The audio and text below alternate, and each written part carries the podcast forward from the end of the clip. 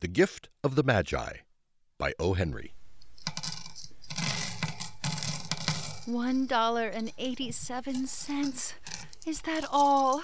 And sixty cents in pennies. Three times Della counted it. Pennies saved one and two at a time by bulldozing the grocer, and the vegetable man, and the butcher, until her cheeks burned with the silent imputation of parsimony that such close dealing implied. Three times Della counted the money. One dollar and eighty-seven cents. And tomorrow is Christmas.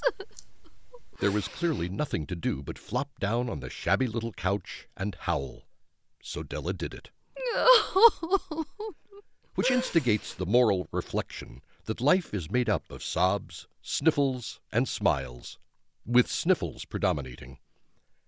While the mistress of the home is gradually subsiding from the first stage to the second, take a look at the home. A furnished flat at eight dollars per week.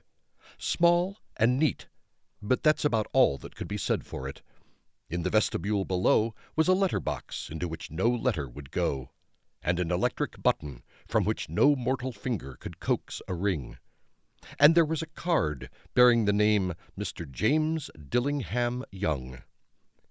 The Dillingham had been posted on the door during a former period of prosperity, when its possessor was being paid thirty dollars a week.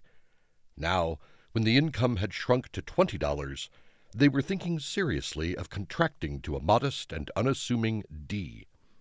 But whenever Mr. James Dillingham Young came home and reached his flat, he was called Jim.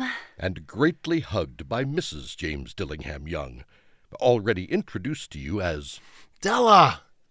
She finished her cry and attended to her cheeks with a powder rag.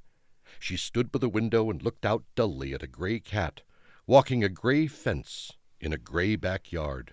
Tomorrow is Christmas Day, and I have only one dollar and eighty-seven cents to buy Jim a present. After saving every penny I could for months. Twenty dollars a week doesn't go far, and expenses had been greater than she had calculated. They always are. Only a dollar eighty-seven to buy a present for my Jim. I wanted something nice for him, something fine and rare, something just a little bit near to being worthy of the honor of being owned by Jim. There was a pier glass between the windows of the room. Perhaps you have seen a pier glass in an eight dollar flat. A very thin and very agile person may, by observing his reflection in a rapid sequence of longitudinal strips, obtain a fairly accurate conception of his looks. Della, being slender, had mastered the art. Suddenly she whirled from the window and stood before the glass. Her eyes were shining brilliantly, but her face had lost its color within twenty seconds. Rapidly she pulled down her hair and let it fall to its full length.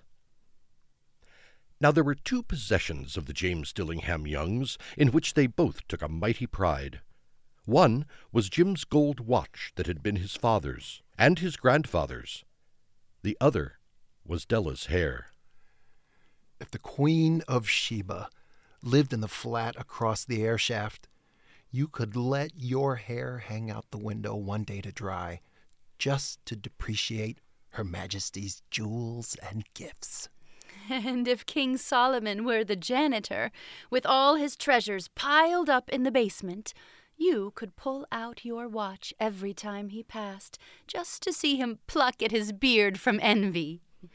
So now Della's beautiful hair fell about her, rippling and shining like a cascade of brown waters. It reached below her knees and made itself almost a garment for her. And then she did it up again nervously and quickly. Once she faltered for a minute and stood still while a tear or two splashed on the worn carpet. Then on went her old brown jacket, on went her old brown hat. With a whirl of skirts and with the brilliant sparkle still in her eyes, she fluttered out the door and down the stairs to the street. She stopped at a sign which read, Madame Sofronie, hair goods of all kinds. Up one flight Della ran and collected herself. Madame was large, chilly, and hardly looked the Sofronie. Will you buy my hair? Well, I buy hair.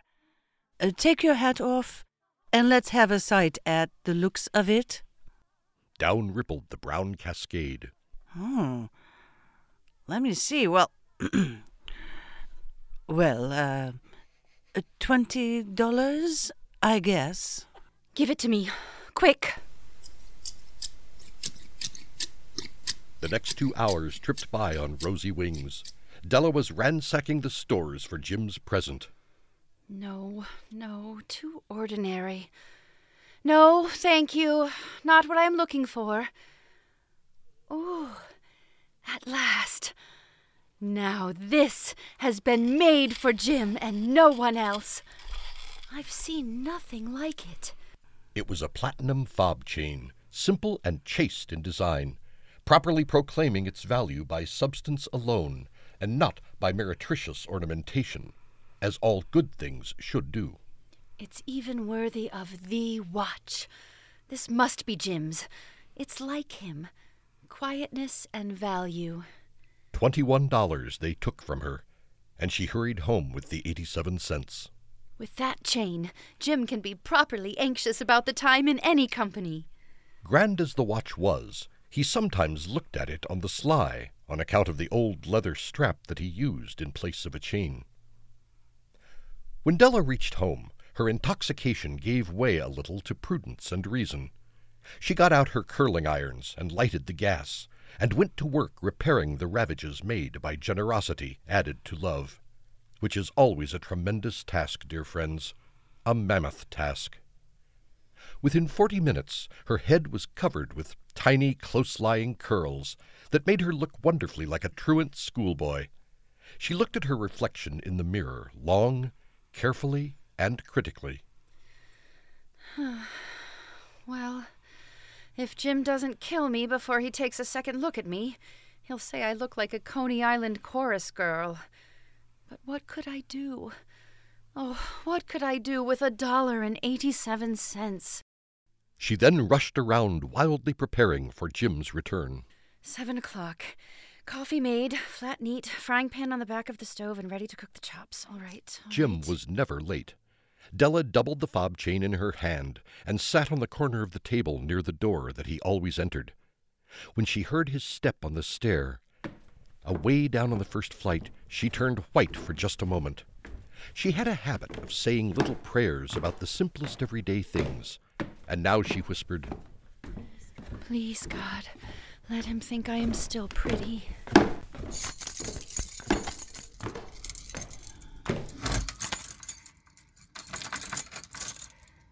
The door opened, and Jim stepped inside the door, as immovable as a setter at the scent of a quail. His eyes were fixed upon Della, and there was an expression in them that she could not read, and it terrified her.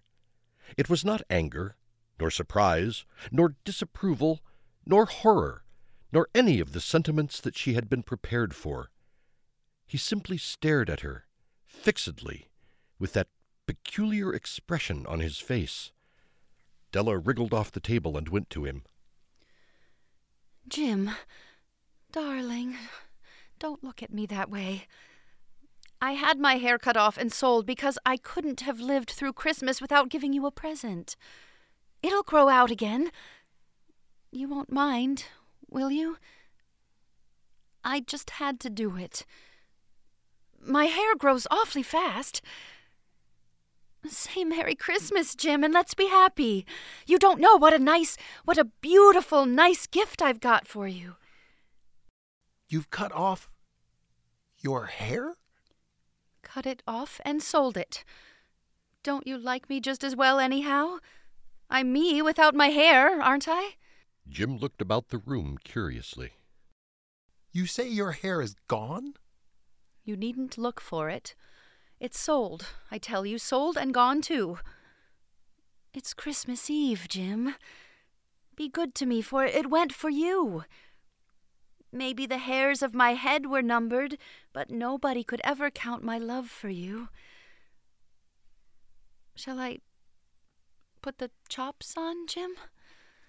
Jim seemed to wake quickly out of his trance.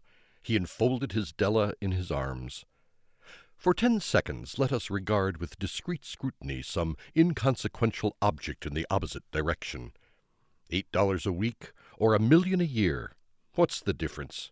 The Magi brought valuable gifts, but that loving sacrifice was not among them. This dark assertion will be illuminated later on. Jim drew a package from his overcoat pocket and threw it on the table. Don't make any mistake about me, Dell. I don't think there's anything in the way of a haircut, a shampoo, or a shave that could make me like my girl any less.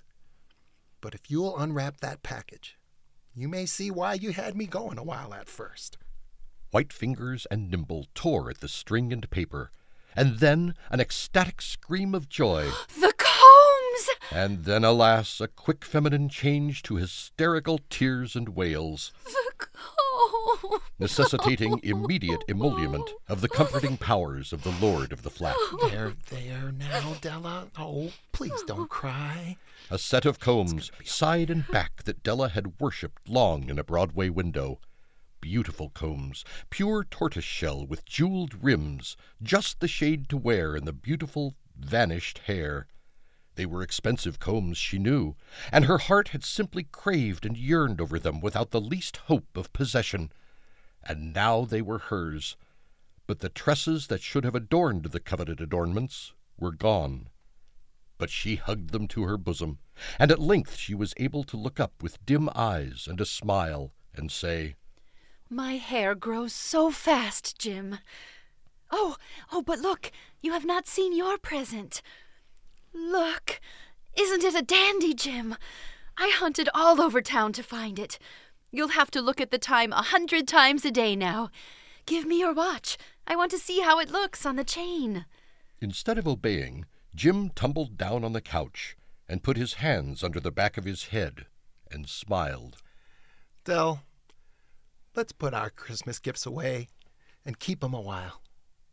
They're too nice to use just at present. Jim? I sold the watch to get the money to buy your combs. Oh, darling. And now suppose you put those chops on. The Magi, as you know, were wise men, wonderfully wise men, who brought gifts to the babe in the manger.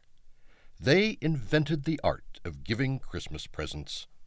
Being wise, their gifts were no doubt wise ones, possibly bearing the privilege of exchange in case of duplication.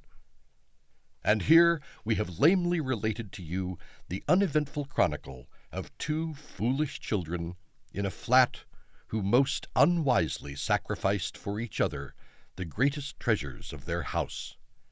But a last word to the wise folk of these days. Let it be said that of all who give gifts, these two were the wisest. Of all who give and receive gifts, they are the wisest. Everywhere, they are the wisest. They are the Magi. Tis the gift to be simple, tis the gift to be free. Tis the gift to come down where we And when we find ourselves in the place just right, twill be in the valley of love and delight. When true simplicity is gained, to bow and to bend we shan't be ashamed. To turn, to turn, it will be our delight, and by turning, turning.